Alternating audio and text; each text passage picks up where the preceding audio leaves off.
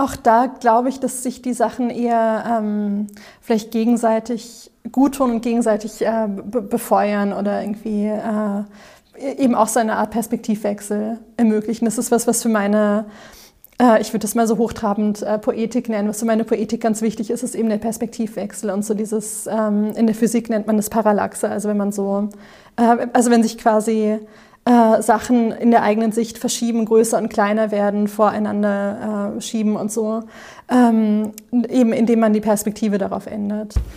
Äh, Jana Volkmann ist Autorin, Journalistin und Übersetzerin. Sie schreibt Prosa und Lyrik, zuletzt erschienen 2021 ihr Gedichtband Investitionsruinen mit Zeichnungen von Jan-Peter Budesheim beim Innsbrucker Limbus Verlag. Ihr 2020 erschienenes Buch Auwald wurde der Förderpreis des, des Bremer Literaturpreises 2021 zugesprochen. Außerdem erhielt sie für Auwald den ersten Preis beim bilingualen georgischen Schreibwettbewerb Penn Marathon 2018.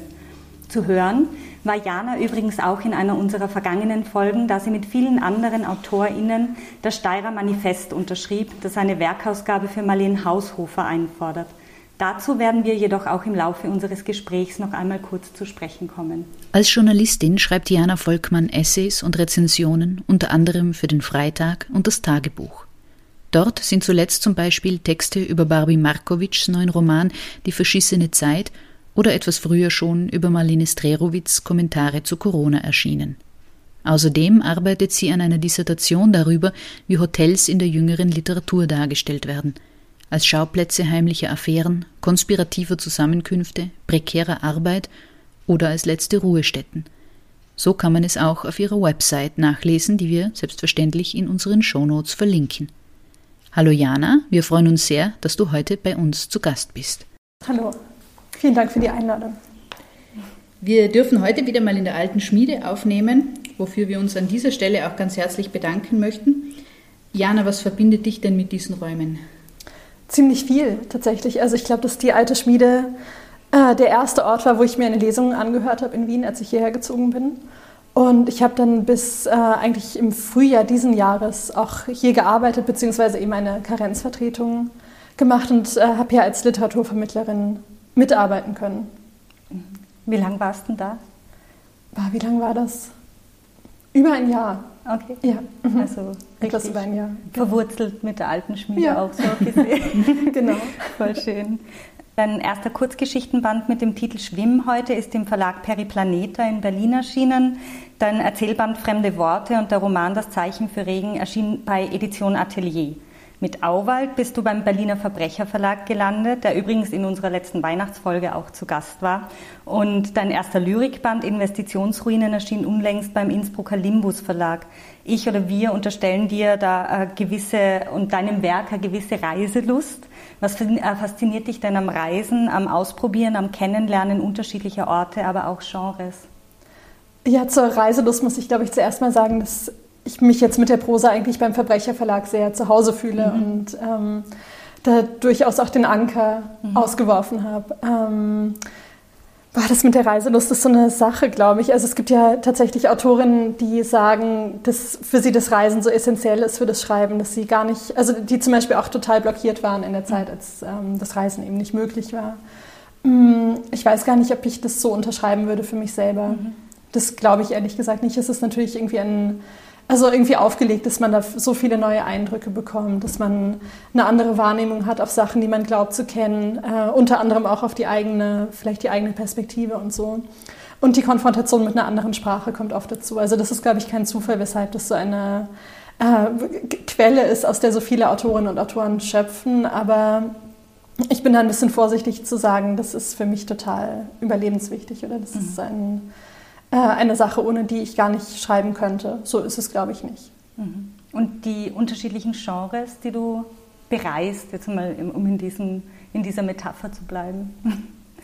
Mm, auch da glaube ich, dass sich die Sachen eher ähm, vielleicht gegenseitig gut tun und gegenseitig äh, befeuern oder mhm. irgendwie äh, eben auch so eine Art Perspektivwechsel ermöglichen. Das ist was, was für meine ich würde das mal so hochtrabend äh, Poetik nennen. Was für meine Poetik ganz wichtig ist, ist eben der Perspektivwechsel und so dieses, ähm, in der Physik nennt man das Parallaxe, also wenn man so, äh, also wenn sich quasi äh, Sachen in der eigenen Sicht verschieben, größer und kleiner werden, voreinander äh, schieben und so.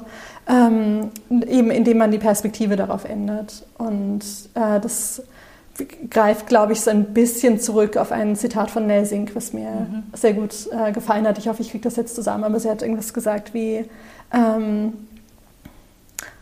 What is poetry but a toy mouse mhm. that appears to be taking over the world?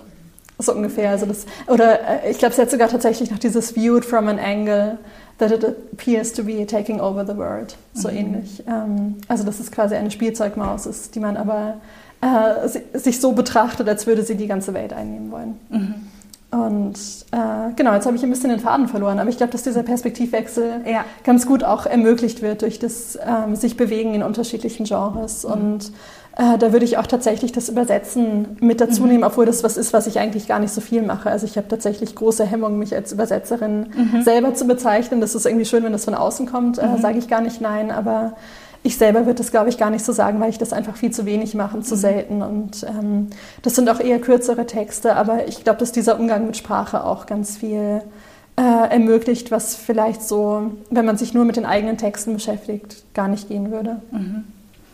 Ja, äh, du beschäftigst dich ja ohnehin nicht nur mit deinen eigenen Texten oder ich meine, du bist ja, wenn man deinen Instagram-Account äh, folgt, eine Vielleserin, also du bist ja ganz, ganz verwurzelt an und für sich auch in der Literatur. Was mir jetzt komplett wegführt von meiner eigentlichen Frage, aber ich habe mir doch ähm, noch einmal überlegt, ähm, wie unterscheidet sich denn für dich so die, die Arbeiten im Lyrischen und in der Prosa? Gibt es da irgendwas, was du, was das verbindet oder was das irgendwie trennt?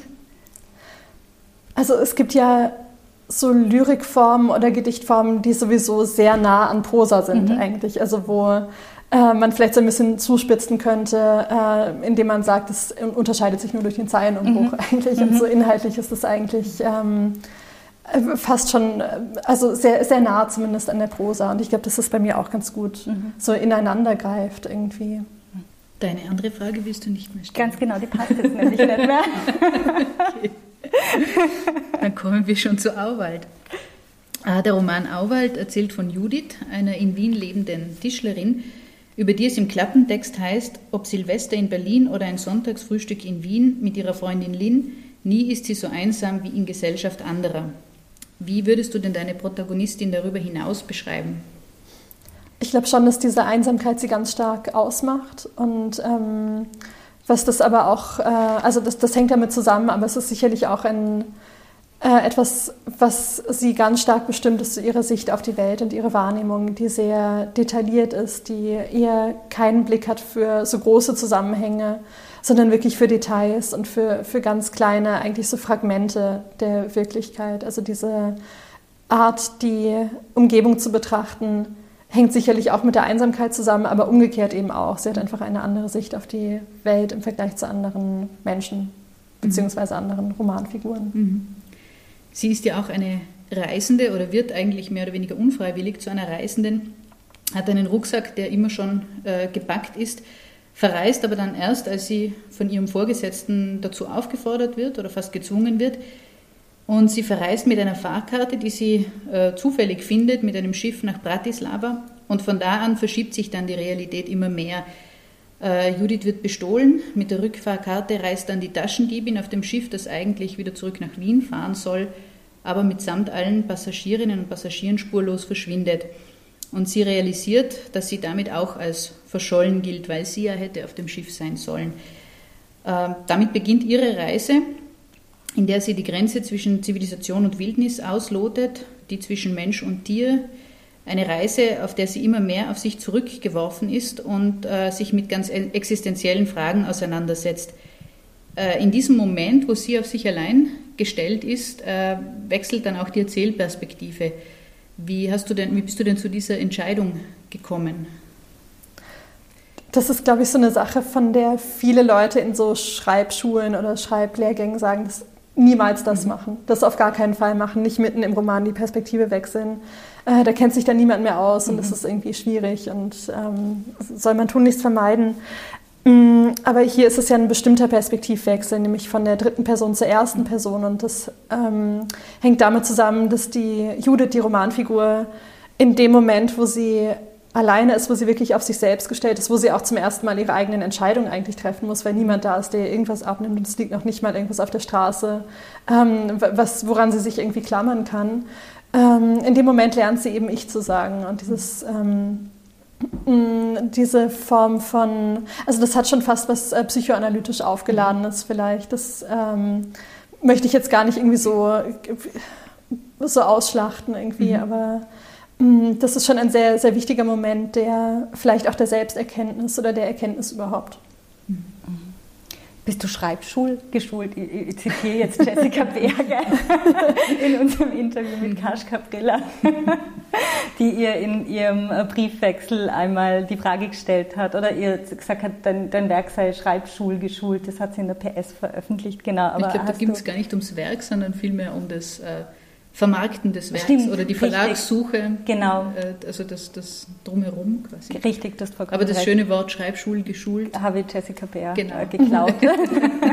Nein, ich bin nicht äh, Schreibschul geschult mhm. tatsächlich. Also ich habe natürlich irgendwie so Workshops mal gemacht oder mhm. so kürzere, also so quasi Lehrgänge mhm. oder sowas. Aber ich war an keiner der, der Unis, wo das unterrichtet wird. Okay, ja. Aber hat es die äh, in deinem Schreiben beeinflusst, weitergebracht oder? Hm, Glaube ich gar nicht mal so. Mhm. Das hat vielleicht Sachen gefestigt, die vorher schon da waren. Mhm. Vielleicht auch ein bisschen gezeigt, was ich nicht unbedingt machen möchte oder was es für, ich weiß es gar nicht, Zugänge gibt vielleicht zum Schreiben, mit denen ja. ich nichts anfangen kann, was anderen Leuten natürlich wieder total anders geht. Ja. Und wo mhm. du dich widersetzen kannst, oder? Ja, Diese genau. Ja, das ist total wichtig. ja, also voll. insofern würde ich gar nicht sagen, das hat mir nichts gebracht. Aber ja. es ist jetzt nicht so, dass ich das, was ich da gelernt habe, eins zu eins übernommen habe. Ähm, Im Prolog des Buches befindet sich die Protagonistin gerade in einer Höhle, von der aus sie sich in eine neue Welt begibt. Du schreibst, sie war ein Höhlentier geworden, eine Chimäre, der Rucksack ihr Schneckenhaus, Hose und T-Shirt ihr Exoskelett. Im Tageslicht kehrte sich die Metamorphose um und auf der Wiese wurde wieder ein Mensch aus ihr. Welcher wusste sie noch nicht nicht nur hier, sondern an vielen anderen ähm, Stellen in Auwald ähm, ist, ist Auwald voller fantastischer und magischer Elemente. Ähm, im, auf FM4 schreibt Michaela Pichler, du hättest ein dunkles Märchen inszeniert. Äh, wie geht es da mit dieser Zuordnung? Siehst du das ebenso? Und wie ähm, verhält sich dein Buch eigentlich so zum Fantastischen, zum magisch-realistischen, zum Märchen? Das ist eine gute Frage. Ich bin total froh, dass so Zuschreibungen von außen kommen mhm. und ähm, kann damit schon was anfangen. Also das hat für mich Hand und Fuß und es ist irgendwie gut äh, hergeleitet. Mhm. Und sie hat das, glaube ich, am Text auch sehr präzise festgemacht. Ähm, also gerade in dieser Rezension auf FM4, die mhm. ich, ähm, da habe ich mich irgendwie sehr gesehen mhm. gefühlt. Mm, wie geht es mir damit? Ich finde das eigentlich, also ich versuche mich davon so ein bisschen zu distanzieren mhm. vielleicht und das ist nichts, ähm, wo ich jetzt ganz bewusst äh, denke, okay, das, das muss da rein, so muss ich damit arbeiten. Mm, da gibt es vielleicht sogar Sachen, wo ich selber noch gar nicht so richtig weiß, wie ich das einordnen soll. Also es gibt diese seine philosophische Schule, die sich äh, New Materialism nennt mhm. und die eben so Gegenständen und Objekten so eine ganz, äh, also quasi eine Art Handlungsfähigkeit oder sowas äh, zuschreibt, was ich ziemlich abstrus finde und ziemlich mhm. wild, äh, aber in meiner Literatur immer wieder mache. Mhm. Und ähm, also wo, wo, es irgendwie so einen ganz großen Abstand gibt, so einen Gap zwischen, okay, das, also so, so denke ich äh, theoretisch und ähm, irgendwie als, als Autorin und als Mensch. Und so denken meine Romanfiguren.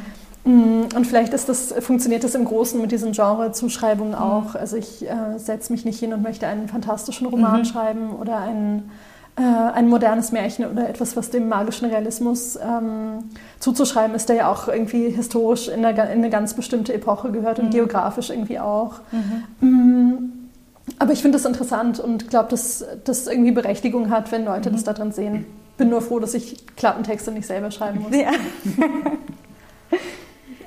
ähm, Judith hat im Roman äh, den Auftrag, eine Art Puppenhaus oder vielmehr die Möbel äh, dieses Puppenhauses zu restaurieren. Und zwar sind, es, also sind in dem Puppenhaus die Arbeitsplätze verschiedener berühmter Schriftstellerinnen und Schriftsteller dargestellt, von Ingeborg Bachmann äh, bis zu Susan Sonntag. All diese Schreibenden sind unter einem Dach versammelt. Im Buch heißt es der alte Traum von einer Künstlerkommune praktischerweise ganz ohne Kommunarden. Ich habe dieses Bild ganz großartig gefunden, äh, das Puppenhaus sozusagen als Symbol für die Literatur und ihre VertreterInnen, die alle unter einem Dach wohnen. Ähm, wie siehst du denn das Miteinander oder das Kollektiv in der Literatur? Mm, ich glaube, dass die Frage eigentlich, also die, die würde ich, da würde ich gerne zwei Antworten geben, ähm, die ein bisschen unterschiedlich sind. Das eine geht eher vielleicht um die Literatur als äh, so was Abstraktes. Und die sehe ich tatsächlich ganz groß als eine, ähm, vielleicht eine kollektive Aufgabe oder da würde ich gar nicht so stark ähm, mich auf eigene äh, oder, oder äh, einzelne Werke äh, beziehen wollen, sondern wirklich die Literatur als Ganzes irgendwie so ein bisschen mehr in den Fokus nehmen wollen. Und was so das Miteinander unter tatsächlich Schreibenden, die ich auch kenne, also so irgendwie in meiner Generation angeht, das empfinde ich als extrem positiv und bereichernd. Also ich glaube, dass es durchaus auch ähm, sowas gibt wie Rivalitäten, wie Konkurrenz und äh, natürlich gerade auch total viele kompetitive Situationen, wo es um Wettbewerbe geht, wo es um Stipendien geht und ähm, also eben tatsächlich auch so das, ähm, das Geld, was da, dahinter steckt, also quasi unsere Existenzgrundlage. Äh, Aber in meinem ganz persönlichen Umfeld spielt das eigentlich keine Rolle. Also da geht es wirklich viel eher darum, äh, einander auch zu helfen. Einerseits ähm, wirklich mit der, mit der Textarbeit, also wenn ich irgendwo nicht weiterkomme, das sind normalerweise die ersten Leute, die ich entweder frage oder denen ich sage, mir geht es gerade total schlecht, weil ich hänge da im Text. Ähm, das sind Kolleginnen und Kollegen. Und wir geben einander auch sehr viele so Tipps und Hinweise. Also keine Ahnung, bewirb dich doch dort, dieses Stipendium passt zu deinem Projekt und so. Mm, und ich habe da eigentlich, also wenn ich das jetzt wirklich nur auf mich persönlich beziehe, durch die Bank ausschließlich positive Erfahrung und eine irrsinnige Dankbarkeit eigentlich für dieses, ähm, für dieses Miteinander. Das ist, also klingt fast so schön, um mhm. wahr zu sein, aber ich äh, idealisiere das, glaube ich, nicht, sondern das mhm. ist meine Erfahrung. Mhm. Und ganz anders als die Figuren im Puppenhaus ist ja Judith ganz allein im Auwald. Wir haben schon kurz mhm. äh, darüber gesprochen. Ähm, sie leidet an der Einsamkeit, hast du auch schon gesagt. Ähm, aber sie findet auch gleichzeitig eine Form des Daseins, die, also sie, sie, kann auch ohne das Kollektiv auskommen, oder? Mhm. Ja. ja, also ich glaube, es gibt so verschiedene Arten von Einsamkeit in dem Roman. Und ich glaube, dass die Einsamkeit, die schlimmer ist, äh, die ist, wo sie unter Leuten ist, aber da nicht dazugehört. Also es gibt eine Partyszene, die so ein bisschen losgelöst ist von der anderen Romanhandlung, weil die in Berlin spielt und auch mit, ähm, mit. Romanfiguren operiert, die dann sonst nicht mehr vorkommen. Mm, und das ist, also war, war, für mich beim Schreiben oder was, wenn ich das jetzt irgendwie interpretieren sollte, ist das die viel schlimmere Form von Einsamkeit als eine, die tatsächlich sozusagen empirisch messbar ist ähm, und die eben eine Einsamkeit ist, die irgendwie Kontemplation erlaubt und mhm. ähm, also so eine Art, ja, ich weiß es auch nicht, also so die, diese Denkprozesse irgendwie in Gang setzt. Und das andere ist einfach nur so ein seine, äh, sein existenzielles Nicht-Dazugehören. Mhm. Ähm, wie wir eher schon gehört haben, zieht sich Judith nachher möglicherweise nicht ganz realen Unfall oder Ereignis, nicht natürlichen Ereignis in den Wald zurück und verbringt dort viele Tage der zivilisatorischen Abgeschiedenheit zumindest einmal. Und nicht unähnlich äh, ist es ja äh, zu Marlene Haus, Haushofers Die Wand. Und sie befindet sich lang, äh, lange Zeit wirklich ganz alleine in diesem Wald, bis eben auch ein Tier ähm, plötzlich ihre, ihr Begleiter, ihr Partner wird, Herr Bossmann.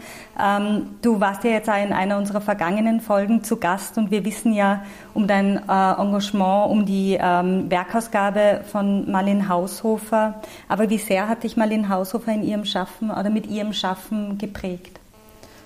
Ich glaube tatsächlich sehr. Mhm. Also das ist für mich definitiv eine der wichtigsten Autorinnen. Und es gibt auch ähm, Autorinnen und Autoren, die ich gerne lese, die aber überhaupt nichts mit dem äh, zu tun haben, was ich selber mache oder auch was ich machen möchte.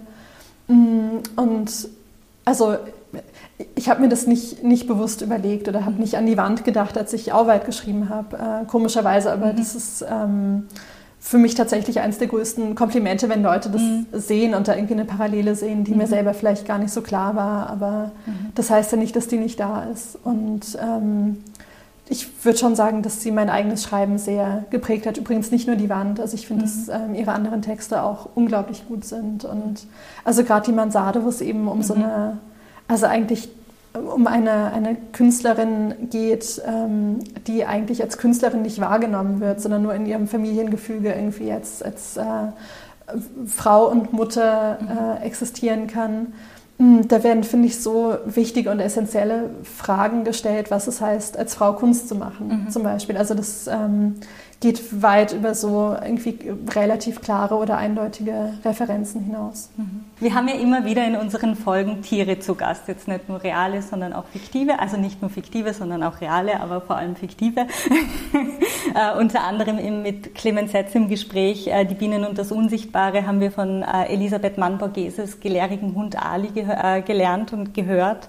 Ähm, der kleine Terrier Power ist irgendwie äh, namens, ist namensgebend für Verena Güntners Roman und in Elisabeth Klaas Himmelwärts waren wir mit zahlreichen Metamorphosen ähm, konfrontiert. Wer deinen Schaffen kennt, der weiß, dass du dich auch intensiv mit Tieren auseinandersetzt äh, und etwa einen Tierlesekreis veranstaltest. Erst vor kurzem war auch eine, ich glaube vor vier Tagen oder so habe ich gesehen. Gell? Äh, was fasziniert dich denn am, am Topos und am Tier? Äh, boah, das ist eine, das ist eine große Frage tatsächlich, mhm. äh, weil ich mich gerade ziemlich viel damit beschäftige äh, für den nächsten Roman, an dem ich gerade arbeite. Und das ist für mich auch sehr viel Recherche, einfach, also Recherchearbeit, die ich mhm. ähm, über den Lesekreis dann auch mit anderen Leuten zusammen machen kann, was total schön ist, weil im Gespräch immer total viel passiert. Mhm. Äh, und was fasziniert mich daran? Also was mich persönlich sehr beschäftigt gerade, ist die Frage, ob äh, Tiere arbeiten, also ob Tiere mhm. Arbeitskräfte sind. Ähm, weil, weil es ja unglaublich viele Beispiele gibt. Also mhm. wenn man, also wir sind hier gerade wahrscheinlich alle an den Fiakerpferden mhm. äh, vorbeigelaufen. Pferde sind, glaube ich, so das, ähm, so das erste vielleicht, was einem einfällt, aber nicht das letzte. Also es gibt, weiß ich nicht, äh, Begleithunde, unglaublich viele Tiere, die so Sorgearbeit leisten. Ähm, es gibt die so Ratten, die nach Minen suchen, mhm. äh, Trüffelschweine und so weiter. Also die, die Liste ist wirklich, wirklich endlos mhm. und je mhm. länger man überlegt, desto länger wird es. Man wird mhm. was wahnsinnig darüber. Ähm, genau, also das Tiere- und Arbeit-Thema ist ein, ähm, so eine spezifische Nische, äh, in die ich mich gerade so hineingrabe mhm. und äh, das nimmt irgendwie kein Ende und wuchert aus und ist sehr, sehr schön. Mhm. Mm, und so in der Literatur ist es auch, also finde ich, so wahnsinnig unterschiedlich. Also es gibt ja Texte, die aus der Sicht von Tieren geschrieben werden, mhm. ähm, die irgendwie auch ganz interessante, ähm, ja, vielleicht so poetologische Herausforderungen äh, mit sich bringen. Dann gibt es Romane, die, also wo es um Tiere geht, um Mensch-Tier-Verhältnisse mhm. und so. Mhm. Also je, je, länger ich mich damit beschäftige, desto schwieriger finde ich es, das zu mhm. beantworten. Aber mhm. es ist auf jeden Fall was, was mich wahnsinnig interessiert mhm. und umtreibt. Kannst du schon ein bisschen mehr über dein nächstes Romanprojekt verraten? Das, die Frage bietet sich jetzt an. Sie kommt ja. normal am Schluss. Aber jetzt hast du uns neugierig gemacht. Ja, ja jetzt wo sie es anbietet. Ähm, ja, vielleicht schon.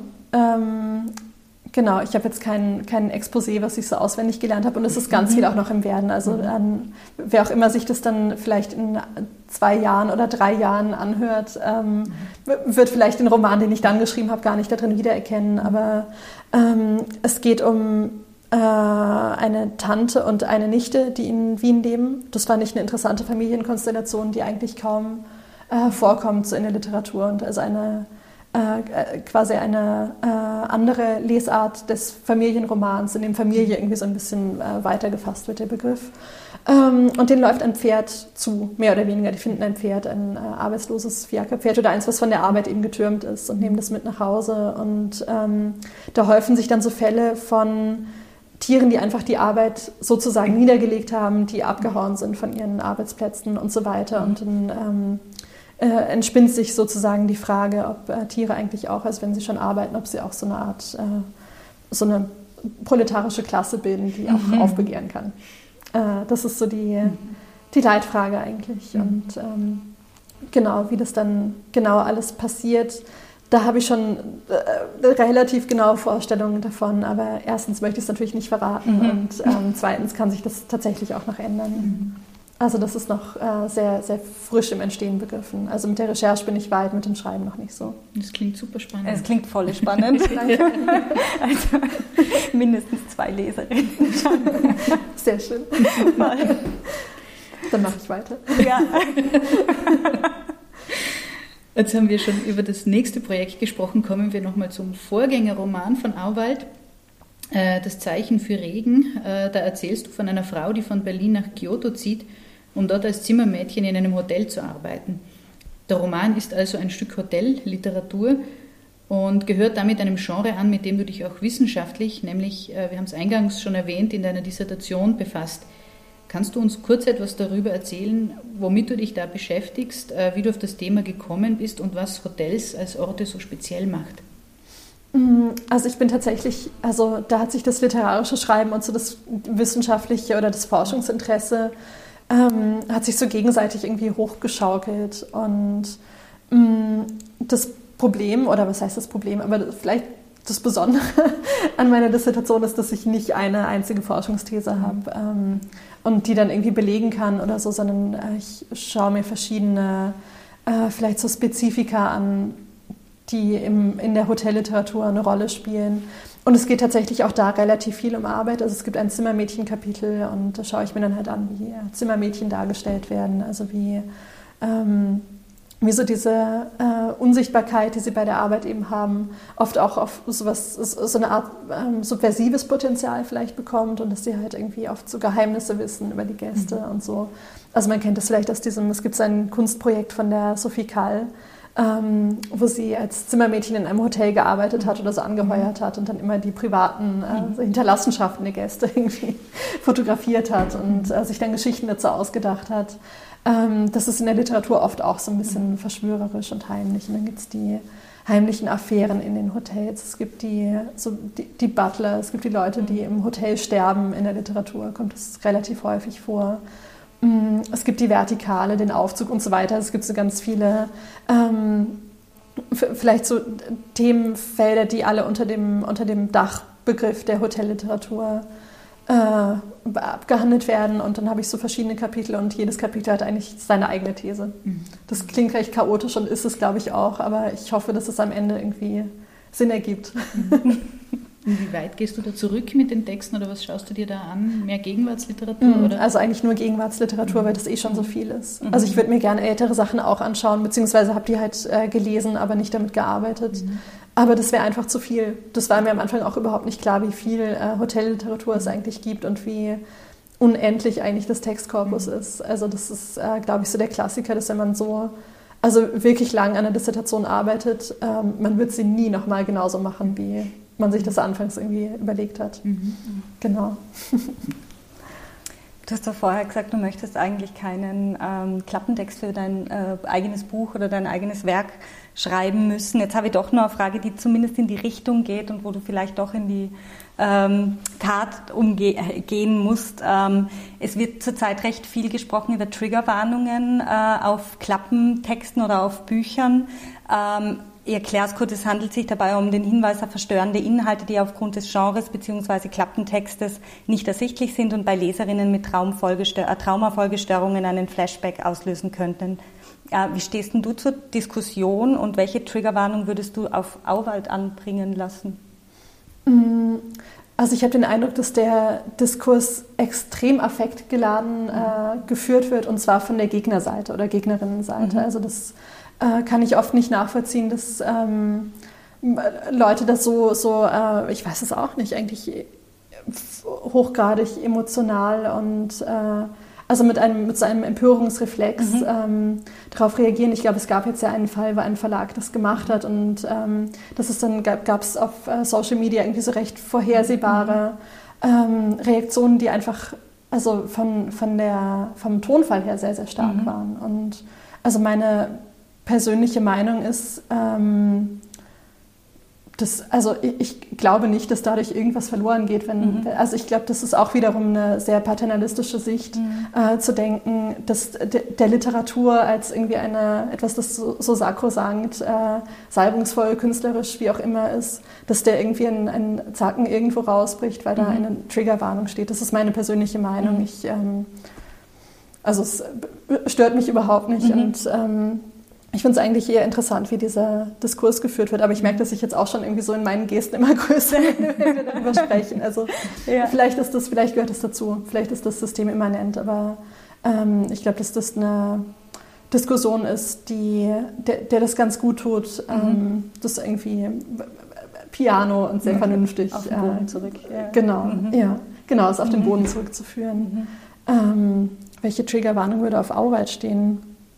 Ich weiß es gar nicht. Ich glaube nicht, dass so klassische, äh, klassisch triggernde mhm. Themen äh, dort überhaupt verhandelt werden. Mhm. Ähm, kann ich mir jetzt gerade nichts vorstellen. Aber auch das ist wahrscheinlich was, was eher von außen kommt und mhm. ähm, was vor allen Dingen, äh, glaube ich, in, in diesem ganzen Diskurs eine Riesenrolle spielt, ist, dass, äh, also, dass nicht jemand ist, der nicht betroffen ist, der festlegt, was schlimm ist und was mhm. nicht. Und ähm, das heißt, das, also da würde ich mich durchaus belehren lassen, wenn da was drin mhm. ist, was ich überhaupt nicht bedacht habe. Dankeschön für diese. Jetzt haben wir die üblicherweise zuletzt äh, gestellte Frage schon vorgezogen, ja. aber wir haben trotzdem noch was für das Ende aufbewahrt. Äh, Und zwar hätten wir zehn Fragen, die du kurz beantworten könntest. Also kein Kreuzverhör, mhm. allenfalls ein literarisches. Bist du bereit dazu, liebe Jana? Das weiß ich nicht, aber, ja. Okay. Die Vicky fängt ganz harmlos ich an. Ich ganz harmlos an. Das war, ja. Was war deine letzte Urlaubslektüre? Äh, ich war zuletzt in Irland und habe die andere Seite von Alfred Kubin mhm. gelesen. Welches Buch hast du zuletzt verschenkt? Mhm. Boah, jetzt muss ich überlegen. Das fällt mir jetzt natürlich nicht ein. Ich verschenke sehr, sehr gerne Bücher. Mhm. Aber wer hatte zuletzt Geburtstag? Es ist also zum Zeitpunkt dieser Aufzeichnung ist es Mitte Oktober. Das heißt, das letzte Weihnachtsfest war es sicherlich nicht. Mhm. Ähm, das, also zumindest in diesem Jahr verschenkt habe ich im Glasberg von Nadja Küchenmeister ein Gedichtband. Mhm. Und weil es sich gerade anbietet, ähm, du hattest zuletzt Geburtstag. Hast du denn ein Buch bekommen? Ich wünschte, es wäre nur eins gewesen, aber ich habe mhm. mir natürlich, also ich habe mir auch Bücher gewünscht und habe die bekommen dann. Und ähm, genau, mit so ein, also so leichte Ehrfurcht vor diesem Stapel und äh, Existenzängste und so. Okay. Ähm, welches ist das schönste Buchcover? Ah, das schönste Buchcover. Ähm, also ich finde, dass der Verbrecherverlag sensationelle Buchcover macht. Die sind halt sehr typografisch. Ähm, boah, das schönste Buchcover ich glaube, ich bin gar nicht so, so eine Cover-Leserin. Also das mhm. ähm, kann gut sein, dass ich das einfach vergessen mhm. habe. Da mhm. fällt mir vielleicht noch was ein, aber sicher erst, wenn wir ganz fertig sind und das Aufnahmegerät aus ist. Welches ist denn das peinlichste Buch, das in deinem Regal steht? Oh, da gibt es einige. Aber sicher, also ich habe so ein paar Kinderbücher, so Kinder- und Jugendbücher mir aufgehoben, die sind mir aber überhaupt nicht peinlich. Also sowas mhm. wie, keine Ahnung, Michael Ende oder mhm. ähm, das finde ich überhaupt nicht schlimm. Ich hatte mal so eine David Foster Wallace-Phase, mm, die mir heute ein bisschen unangenehm ist. Mhm. Irgendwie, aber auch nur so also nach außen unangenehm, nach innen finde ich es eigentlich immer noch okay. Mhm. mhm. Aber das ist schon ein bisschen peinlich. Also wenn man dann so dieses ähm, fünfmal gelesene äh, Infinite Jest mit mhm. Klebezettelchen und ähm, also diese, dieser, das Fangirl, was da rausspricht, mhm. das ist mir ein bisschen peinlich. Mhm. Mm, aber das ist sicher nicht das Schlimmste. Also, ich, aber ich finde auch irgendwie Krimis auch nicht schlimm eigentlich. Eigentlich muss einem gar nichts peinlich sein. Na, gar ja, nicht. Ja, das, ja, das wäre die Antwort, die ich geben Es waren auf jeden Fall nur also, sehr elaborierte Titel, oder David Foster Wallace und auch Michael Ende. Ja, also ich habe zum Beispiel eine Bibel im, im äh, Bücherregal. Ja. Ähm, keine Ahnung, gehört, irgendwie so in jeden bildungsbürgerlichen mhm. Haushalt. Ich bin aber überhaupt nicht religiös und denke mir, also das mhm. ist so ein Buch, wo ich mir denke, wenn Leute, die mich nicht kennen, in meine Wohnung kommen und die sehen das, was denken die dann über mich? Mhm. Ähm, und sein, wer ist das denn, das Handbuch für die deutsche Familie, glaube ich, von meinen Großeltern, wo so Haushaltstipps ah, drin stehen. Mhm. Mm, wo, wo, ich aber dann hoffe, dass, also, dass man das dann merkt, dass ich das jetzt nicht jeden Tag lese. Mhm. Das ist ein Zeitdokument. Das ist ein. Zeitdokument, ja, ja, genau. ähm, welcher Film ist besser als seine literarische Vorlage? Bei mir fallen nur Beispiele ein, wo es umgekehrt ist. Mhm. Das ist so ein Klischee eigentlich. Mhm. Äh, aber es gibt sicher total viele. Ich glaube, ich habe auch neulich erst, ähm, naja, ich habe zum Beispiel jetzt den Film Cass äh, von Ken Loach geschaut. Mhm. Und ähm, später, oder was heißt später, aber ich habe relativ spät erst erfahren, dass der auf einem Jugendroman äh, mhm. basiert. Und da hätte ich so ein bisschen den Verdacht, dass das so ein mhm. Fall sein könnte. Aber ich habe den Roman noch nicht gelesen, deswegen kann ich es nicht sagen. Aber so spekulativ wäre das meine Antwort. Mhm. Welche Lektüre hast du abgebrochen und warum? Ich habe ziemlich viel abgebrochen. Also ich, lese oft Sachen äh, nur an, also teilweise auch aus Interesse, um zu schauen, ob, ähm, ob ich das fertig lesen möchte und dann komme ich drauf nein und dann mhm. äh, lese ich das nicht weiter. Mm. Ich habe so einen Thomas Pynchon-Roman, glaube ich, zuletzt nicht, also nicht mal ansatzweise fertig gelesen. Mhm. Welches Buch hat dich zuletzt zum Weinen gebracht? Mm. Ich habe, also mir passiert das relativ oft. Also es ist keine, ähm, keine absolute Ausnahmeerscheinung, aber ich habe jetzt so Erzählungen von Adelheid Duvernay gelesen, von so einer Schweizer Autorin, die unglaublich desolat und trist sind, aber teilweise auch sehr traurig. Und das wäre, glaube ich, meine Antwort. Mhm. Was war denn deine einprägsamste Schullektüre? Mm, ich hatte eine Englischlehrerin, die unglaublich tolle Bücher ausgewählt hat. Mhm. Und ähm, also Sachen, die auf dem Lehrplan standen, musste man ja machen, aber es gab irgendwie auch so ein bisschen so einen Freiraum. Und ähm, wir haben einmal ein Buch von einer neuseeländischen Autorin gelesen, Patricia Grace. Und da ging es irgendwie um so eine Maori-Thematik. Äh, und das war total gut, weil wir haben so viel gelernt in diesem einen, weiß nicht, vielleicht war es ein Semester, vielleicht aber nur ein halbes. Äh, das war total gut. Und tatsächlich auch so Sachen wie Macbeth oder mhm. ähm, eben so, also wirklich klassische Schullektüre, die gut vermittelt war und äh, also wo es einfach auch, also natürlich tolle Texte sind und äh, kriegst du das als Jugendliche irgendwie vorgesetzt und denkst dir, bitte, bitte, nicht, alles nur das nicht und dann merkst du aber, das ist großartig mhm. und äh, das ist irgendwie auch eine schöne Erfahrung. Nur noch zwei, gell? Welche literarische Figur würdest du gerne auf einem Café treffen? Äh, es gibt schon, also eigentlich mag ich immer gern so Figuren, die so ein bisschen unangenehm sind mhm. oder ähm, vielleicht auch so ein bisschen spröde oder so. Also die, ähm, wo vielleicht auf den Kaffeetreffen jetzt nicht das richtige wäre, sondern vielleicht so ein Spaziergang im Nebel mhm. oder so. mm. Aber tatsächlich irgendwie so eine, also ich würde schon gern so eine Figur von der Marlene Haushofer mal treffen und äh, mhm. so dann versuchen, aus der herauszubekommen, was eigentlich in ihr vorgeht. Mhm. Und welche Autorin oder welchen Autor, tot oder lebendig, würdest du gerne auf ein Bier treffen? Auf ein Bier? Ähm ich überlege so lange, oder? Aber ich könnte ja alles rausstellen. Ja. Mhm. Die Pausen sind auch vielsagend. Ja. Es ist nicht, weil mir so wenig einfallen, sondern vielleicht eher so viele. Mhm. Ah. Ja, ich weiß es gar nicht. Es müsste ja wahrscheinlich nicht unbedingt äh, Belletristik-Autoren sein. Also mit Karl Marx würde ich ein Bier trinken. Ja. Auch ein toller Schriftsteller, finde ich. Unterschätzt. Herzlichen Dank für deinen Besuch bei Auf Buchfüllung. Es war ein tolles Gespräch. Dankeschön, Jana. Danke euch. Vielen Dank. Wir hören jetzt eine Lesung von Jana Volkmann aus ihrem Buch Auwald. Okay, ich lese ein Kapitel, was relativ am Ende des Romans ist, beziehungsweise in der zweiten Hälfte, und das heißt Alte Fehler. Da ist die Judith, die Protagonistin, äh, gerade in dem Haus angekommen, äh, nachdem sie schon eine Zeit lang im Wald hinter sich hat und sie ist dann so ein bisschen entkräftet und auch verletzt äh, gefunden worden dort und äh, findet sich jetzt in einem Haus wieder. Das Kapitel heißt Alte Fehler.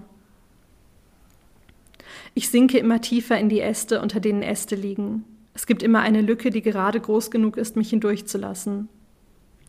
Ich sinke wie auf den Grund eines Gewässers, ohne Eile.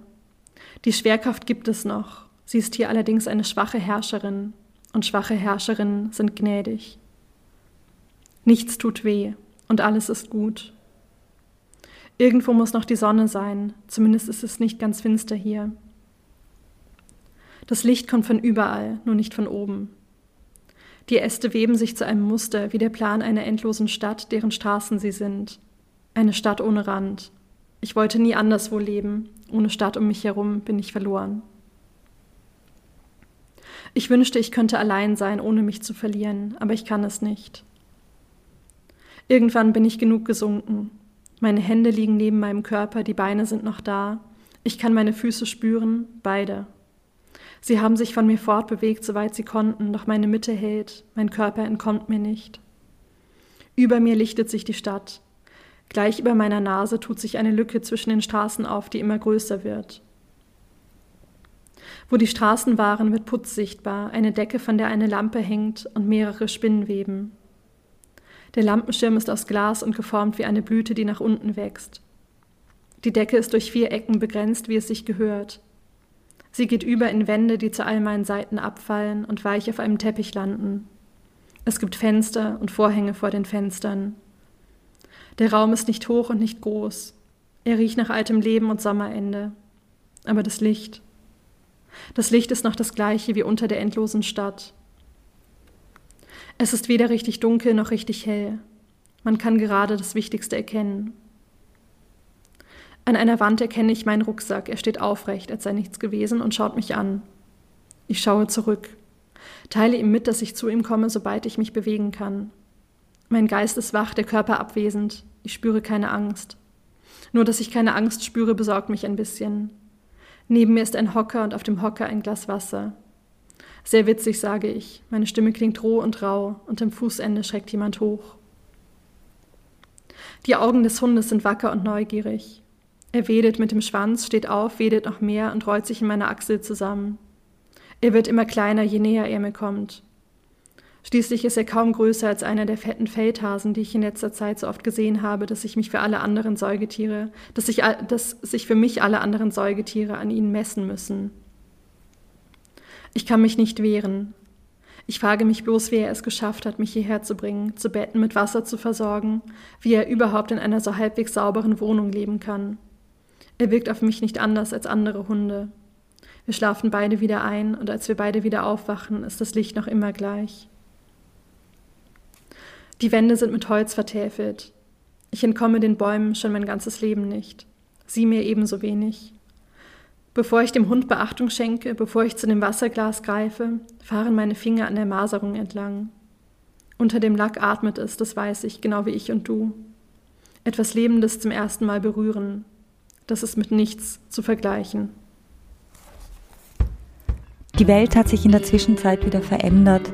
Nach dem Gespräch mit Jana und kurz vor dem vierten Lockdown haben aber Irene und ich noch die Gelegenheit gehabt, eine kleine Reise zu unternehmen und zwar nach Krems an der Donau zu den Europäischen Literaturtagen. Es ist dann aber eine recht große Reise, groß angelegte Reise geworden, denn die Europäischen Literaturtage sind zum Thema Reisen unterwegs, um frei zu sein, abgehalten worden. Wir haben zahlreiche spannende Autorinnen und Autoren kennengelernt und hatten unter anderem die Gelegenheit, mit drei von ihnen ein Gespräch auf der Bühne, quasi eine Live-Podcast-Aufnahme vor Publikum durchführen zu dürfen. Wir haben gesprochen mit Lana Bastasic aus Bosnien, mit Elisa Jour Dusapin aus der Schweiz und mit Robert Prosser aus Alpbach in Tirol. Dieses Gespräch könnt ihr in unserer nächsten Folge hören.